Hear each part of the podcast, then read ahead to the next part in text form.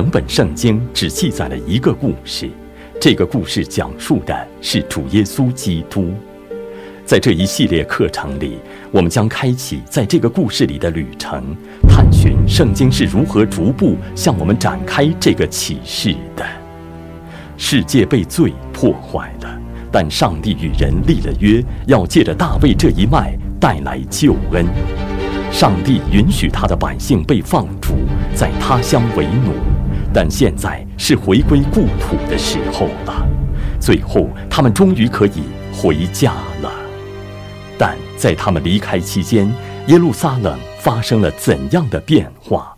他们自己发生了怎样的变化？几乎没有什么事情能够跟回家的经历相比，尤其是在离家很久之后。熟悉的景象、声音和气味，在你回来时问候你。我们在熟悉的事物中找到安慰，没有什么比自己家更让我们觉得熟悉的了。就连在回家的途中，心里也充满喜悦的感觉。你看到了熟悉的路标和景物，你在朝着自己所属的地方前进。很多被放逐的犹太人死在了巴比伦，他们当中有些人决定留在那里，因为他们已经习惯了那里的异教环境；有些人是在巴比伦出生的，他们将第一次看见耶路撒冷。你们要注意，他们看到的不是荣耀的耶路撒冷，而是一片破败的废墟。但是。有些年迈的犹太人将要回到他们当年离开的地方，那让他们感到欢喜，但又悲喜交加，因为那里已经面目全非。但毫无疑问，欢喜是主要的。你们可以读诗篇第一百二十六篇，然后想象他们唱着这首歌，长途跋涉，最终回到了故乡。诗篇第一百二十六篇一到二节说：“当耶和华将那些被掳的带回西安的时候，我们好像做梦的人；我们满口喜笑、满舌欢呼的时候，外邦中就有人说：耶和华为他们行了大事。犹太人从被放逐之地回归的时间，与上帝赐下的预言有什么关系呢？谁是这次回归的？”主要带领人呢？哪些先知继续把上帝的话语带给他的百姓呢？犹太人回归之后，继续顽固的犯了哪些罪呢？尼西米呼吁进行合乎圣经的改革，我们从中学到了什么神学真理呢？旧约时代末期的安息日有什么功用呢？那教导了我们关于其永久适用性的什么信息呢？在旧约的预言中，我们学到了关于新约的什么教导？当我们结束关于旧约中这个时期的学习时，我们学到旧约和新约之间在哪些方面有延续性，哪些方面没有延续性？在这一课中，我们将要结束关于旧约的第二十一课。我们从关于堕落前的伊甸园的技术开始学习。旧约历史到我们所说的第二次出埃及结束，即犹太人得救，从被放逐之地巴比伦回归故乡。这段历史记载在历代志下的末尾、以斯帖记中，还有尤其是以斯拉记和尼希米记中。上帝在这个时期的预言，可以在哈该书、撒加利亚书和马拉基书等书卷中看到。首先，我们来探讨一下关于这段时期的历史。我们学到了什么？上帝早已借着耶利米的预言，宣告了犹太人将要被掳至巴比伦，在那里度过七十年。密切注意上帝圣言的人知道这一点。但以理就是这样的人。我们在但以理书第九章二节中读到。就是他在位第一年，我但以理从书上得知耶和华的话临到先知耶利米，论耶路撒冷荒凉的年数七十年为满。啊！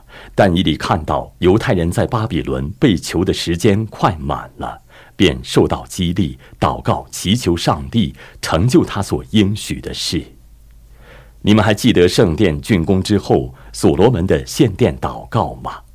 他在列王记上第八章三十三到三十四节中祷告说：“你的民以色列若得罪你，败在仇敌面前，又归向你，承认你的名，在这殿里祈求祷告，求你在天上垂听，赦免你民以色列的罪，使他们归回你赐给他们列祖之地。”但以理的祷告是建立在这一切根基之上的。但以理书第九章中的祷告，实在是圣经中的一篇祷告范例。这篇祷告的主要内容是认罪，罪是他们被逐离开应许之地背后的原因。但以理本人似乎并没有活到回归故土之时，但上帝的应许实现了。南国的犹太人先后分三批从被掳至之地回归。首先，第一批犹太人在所罗巴伯的带领下回归故土，这是从列王记下和历代志下的结尾处开始的。第二批犹太人在以斯拉的带领下回归故土，他是个文士，也是祭司。以斯帖记可能就是描述的第二次犹太人回归之前的局势。圣经描述了上帝的恩手加在他们身上。阐明了上帝的应许持续有效，终必实现。如你们在以斯拉记中所看到的，这次复兴也带来了关于谦卑和回归上帝律法的新需求。先知哈该和撒加利亚在这个时期向上帝的百姓传达了上帝的圣言。第三批犹太人是在尼西米的带领下回归故土的。马拉基在那个时期说预言，上帝借着尼西米带来了旧约时代的最后一次改革，提供了另外一种重建和更新的模式。想一想救赎历史的整个进程，上帝把他的百姓从被掳至之地带回故土的主要目的之一是什么？答案是。耶和华把犹太人从被放逐之地带回，保守了这个国度，以便弥赛亚的到来之路仍然是通畅的，如上帝在多个世代之前所应许的，那位伟大的君王将要从犹大兴起。上帝在信守他的应许。第二，我们需要探讨这个时期的神学，探讨一些神学要点。如我们在上一课中所看到的，上帝借着他的护理之功，掌管整个历史进程，以实现他对他百姓的重要计划，展开他的救赎之功。所以，上帝兴起了在世上掌大权的君王居鲁士，他发布命令，让犹太人可以回归犹太地。上帝称居鲁士为他的仆人。把他当作上帝所命定来完成他计划的人，我们也可以用同样的话来描述尼西米时代的亚达薛西王。他们实际上使用了他们的政治权力来支持和促进西安的益处。他们虽然是外邦统治者，但他们的作为却帮助实现了上帝的旨意。如我们在前面学过的。君王的职分存在的首要目的是服侍上帝，在上帝的权柄之下支持上帝的律法。我们在箴言第二十一章一节中读到：“王的心在耶和华手中，好像垄沟的水随意流转。”上帝在掌管历史的进程，为的是让他的百姓得益处。第二。上帝已经审判了他的百姓，毁灭了耶路撒冷，把他的百姓逐出了应许之地，因为他们背叛了上帝，不顺服他的律法，违背了他的约。但我们发现，在这些百姓回归时，他们的心中和生活仍然顽固地存在着同样的罪，他们又回到了原来的生活模式之中。请注意，我们在旧约的末尾看到了与我们在旧约的开头发现的许多同样的罪。例如，在以斯拉记中，用了很大的篇幅来叙述如何处理百姓与上帝圣约之外的异族人通婚的罪。我们第一次看到这种罪是在创世纪第六章中。从那以后，我们多次看到关于这种罪的警告。经上还告诉我们，他们又回到了败坏的敬拜中，亵渎了上帝的安息日。这一切都源自不信之人悖逆的心，同时伴随着各种罪。这是悖逆的心结出的果子。马拉基书阐明了他们外在的宗教形式是扭曲的、堕落的。缺乏对耶和华的敬畏之心，那些行邪术的、犯奸淫的、起假誓的、枉屈寄居者的、欺压寡妇和孤儿的，证明了这一点。我们在马拉基书第三章中可以看到这一点。要记得，在犹太人被放逐之前，耶利米在第七章八到九节中提供了另一份清单，列出了与此类似的。违反第二块法板上的诫命的罪，在那份清单之后，立刻生动描写了他们所犯的属灵的奸淫罪。在尼西米执政时，我们看到旧约时代进行的最后一次宗教改革。我不再重复我们在上一章中学过的内容，但你们在此处可以看到完全一样的模式。那是从宣读律法书开始的。所带来的结果是知罪悔改，从世界中分别出来，并且恢复了对上帝的纯洁的敬拜。尼西米呼吁百姓回归上帝的约，回归对上帝的纯洁敬拜，顺服上帝的律法。但我想在这个背景下，以安息日为例，专注于探讨守安息日的重要性。我们在尼西米记中读到了相关的内容，尤其是在第十三章十五节及以下的经文中，我们读到犹太人在安息日买卖食物，进行商业交易，并允许外人，就是非以色列民族的人做同样的事。尼西米当面斥责那些领头的和犹太贵胄。以地方官员的身份，严令耶路撒冷及周围的人守安息日。他为何如此强烈的要求人守安息日呢？哦，我们在尼西米记第十三章十八节中读到：“从前你们列祖岂不是这样行，以致我们上帝使一切灾祸临到我们和这城吗？现在你们还犯安息日，使愤怒越发临到以色列。”亵渎安息日是他们先前受到审判、被放逐的原因之一。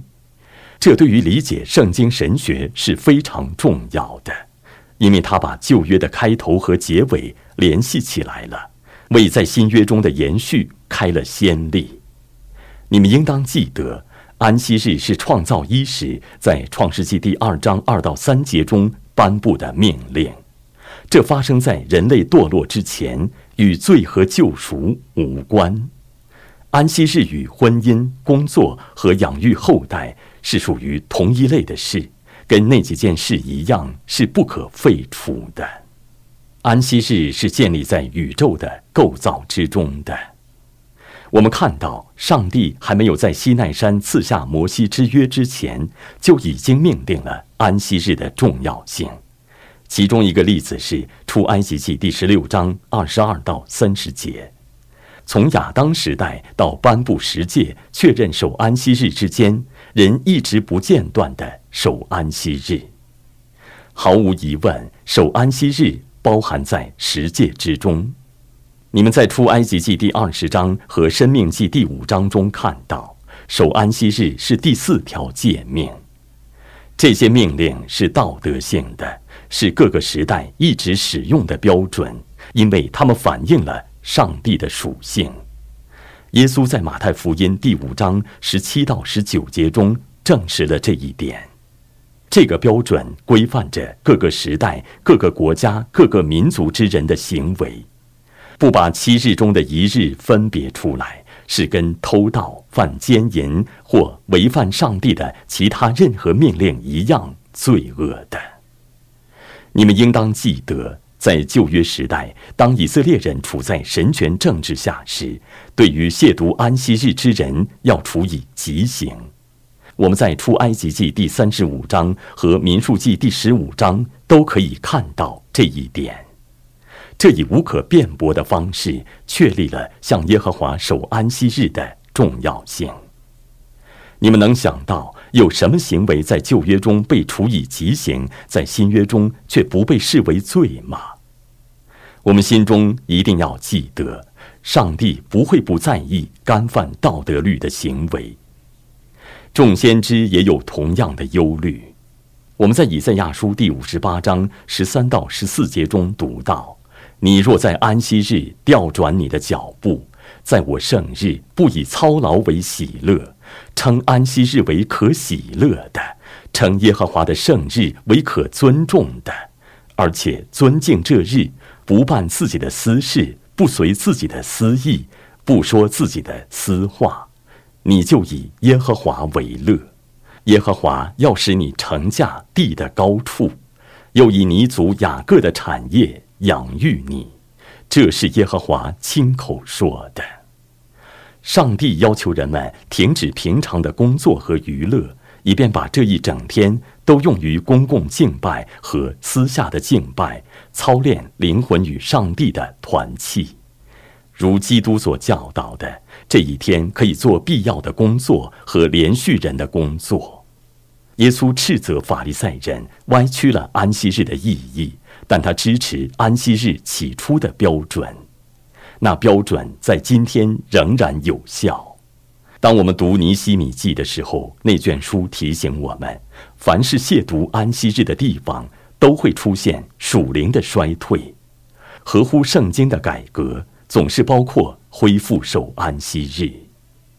我已经通过强调一个具体的事项来阐明源自这个历史时期的神学真理与当今的相关性。第三，我们需要继续看一看旧约中的这最后一个阶段、最后一个历史时期如何指引我们展望未来，因为救赎历史在旧约中的这最后一个阶段使我们满怀期待。第二次出埃及，从被放逐之地回归的不足之处，表明还需要别的东西。毫无疑问，上帝对旧约时代的以色列人所说的最后的话，记录在马拉基书中。我们在那卷书的末尾第四章二节中读到：“但向你们敬畏我名的人，必有公义的日头出现，其光线有医治之能。”我们在这里可以看到盼望。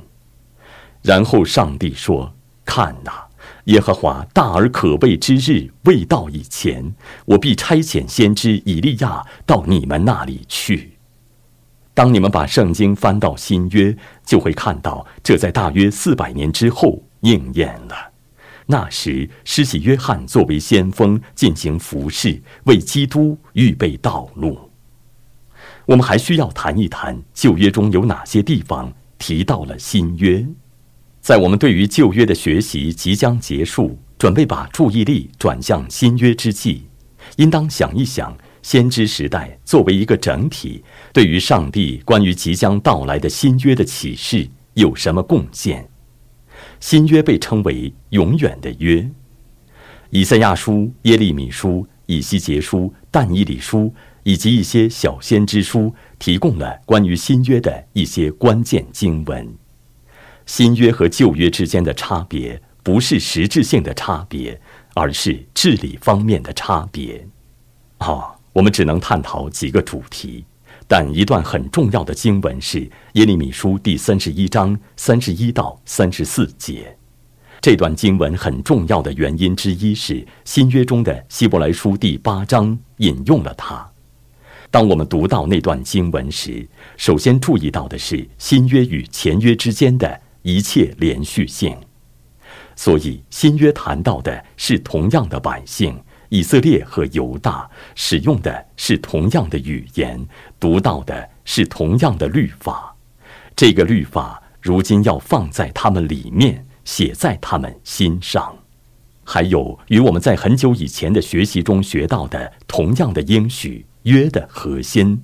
我要做他们的上帝，他们要做我的子民。所以你们立刻就看到了他们之间的延续性和联系。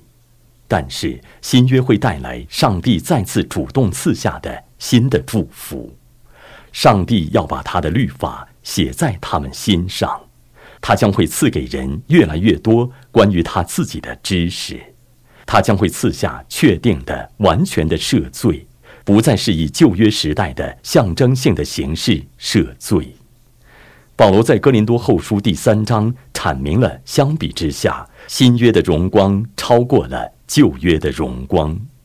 希伯来书第八至十章用大量的篇幅。谈到了新约，其根基是基督作为中保的服饰的卓越性。毫无疑问，基督为了使罪得赦免而流出了宝血，以此证实了这新约。我们在四福音书关于基督设立圣餐的描述中看到了这一点。我们在哥林多前书第十一章看到了同样的话，同样。在以西结书第三十六章二十五到二十七节中，上帝应许说要洁净他的百姓，用清水洒在他们身上。那里还应许说要赐给他的百姓一个新心，将心灵放在他们里面，使他们能够顺从他的律例。当我们学习五旬节那一刻时，将会讨论圣灵在新约中的作用。但现在我们认识到。对于我们来说，从旧约中关于将要到来的新约的预言开始是非常重要的。那样，当我们学习新约本身时，会对新约有更充分和清楚的认识。最后，当我们准备探讨新约时，把旧新约当做一个整体，暂时停下来。概括一下我们所学过的关于旧约和新约之间的具有延续性和不具有延续性的一些要点，是对我们有益的。因为如我们在这一系列课程中所看到的，我们必须把旧新约结合起来。若没有对于旧约的全面的认识，你们不可能正确的理解新约，因为新约是以旧约为根基的。同样，你们也必须参照在新约中的实现来解释旧约。首先，我们来探讨具有延续性、相同性、联系性的要点。如我们在这一系列课程中所看到的，圣经主要强调了旧约和新约的延续性。我们在恩典之约中已经看到了这一点。恩典之约从创世纪第三章十五节开始露出萌芽。然后借着与挪亚、亚伯拉罕、摩西和大卫所立的约逐渐展开，现在进入了新约时代。一直以来，上帝始终在宣告同一个基本的应许：我要做你们的上帝，你们要做我的百姓。旧约和新约都显明了同一位上帝，一位永不改变的上帝。把旧约的上帝和新约的上帝对立起来。将会是一个毁灭性的错误，那是异端在过去的世代里反复教导的事。不，他在旧约和新约中都是同一位永不改变的上帝。旧约和新约也都显明了同一位救主。旧约借着各种预表、影子和礼仪来指向基督；新约在基督到来时所伴随的完全的荣耀中。显明了他的位格和作为，旧约和新约也阐明了同样的恩典的福音。当代外邦信徒借着在基督里的信心得救，正如亚伯拉罕借着信心得赎一样。上帝在整个圣经历史中，并不是有许多个救恩计划，在人堕落之后，上帝逐渐展开了一个救赎他百姓的宏伟计划。所以旧约中也充满了福音的内容，旧约和新约也描述的是同一群上帝的百姓，同一个教会，只是他们处在两种不同的治理模式之下。毫无疑问，正如上帝在整个旧约中所应许的那样，在新约时代，因着外邦信徒的加入，教会大大拓展了。上帝的道德律及十诫是关于上帝的属性和神圣旨意的启示，是判定是非对错的标准。对于各个世代的所有人而言，都是一样的。所有这些具有延续性的要点，都强调了一个事实，即整本圣经都是基督徒的圣经。我们必须学习和理解整本圣经中关于上帝和救赎之功的启示。第二，不具有延续性的要点，在我们学习旧约的过程中，也注意到了一些不具有延续性的要点。旧约和新约之间有一些不同之处，恩典之约在旧约和新约时代的施行模式也有所不同。我们不应当为此感到奇怪，在旧约中预言了，在新约中实现了。不具有延续性的要点，首先包括旧约时代礼仪性的律法制度和规条被废除了；在新约时代，献祭、祭坛、祭司等礼仪性的敬拜模式被废除了，同时被废除的还有洁净礼。使人得洁净的仪式，以及关于不洁之物的禁令，应许之地的重要意义也被其所象征的实体取代了。如保罗所说：“当我们站在影子所预表的实体面前时，不可再回到影子中去。那样做是对基督的羞辱，有损于基督已经成就的工作。”另一个不同之处是。国度拓展的重要地位，我在前面已经简要提到过这一点。旧约并没有把外邦人完全排除在外。想一想，拉合、路德、乌利亚以及其他人的例子，但相对而言，只有很少的外邦人被包括在了旧约和新约教会之内。原因是这样的：旧约主要是来看看的模式。总的来说，上帝把迦南地设为列国的光。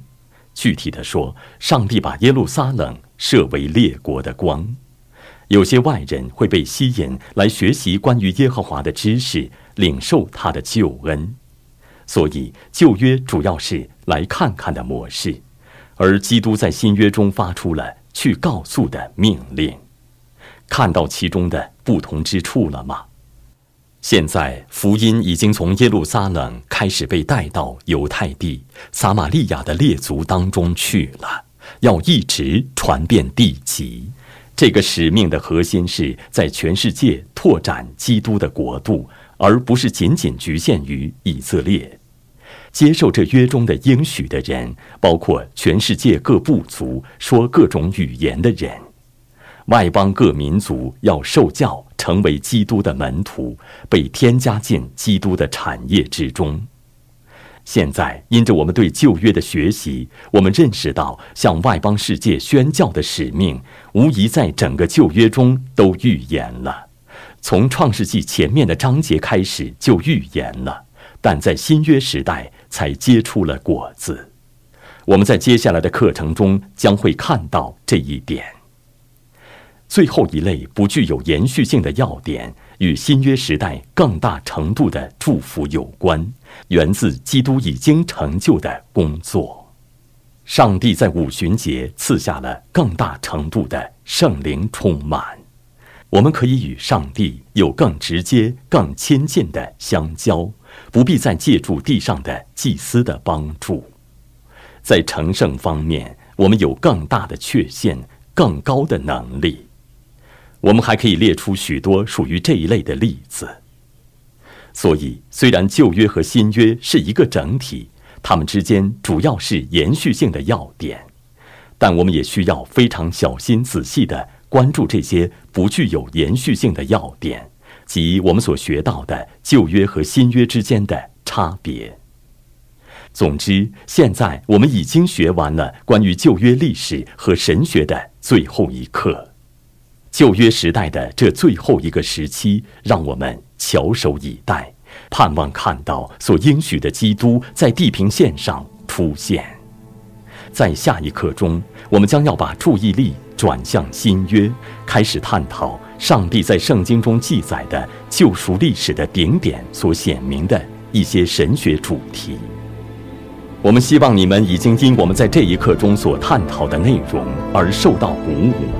下次继续跟罗伯特·麦克利牧师一起踏上学习之旅，更深入的研究圣经神学，并问这个问题：弥赛亚的到来如何改变了一切？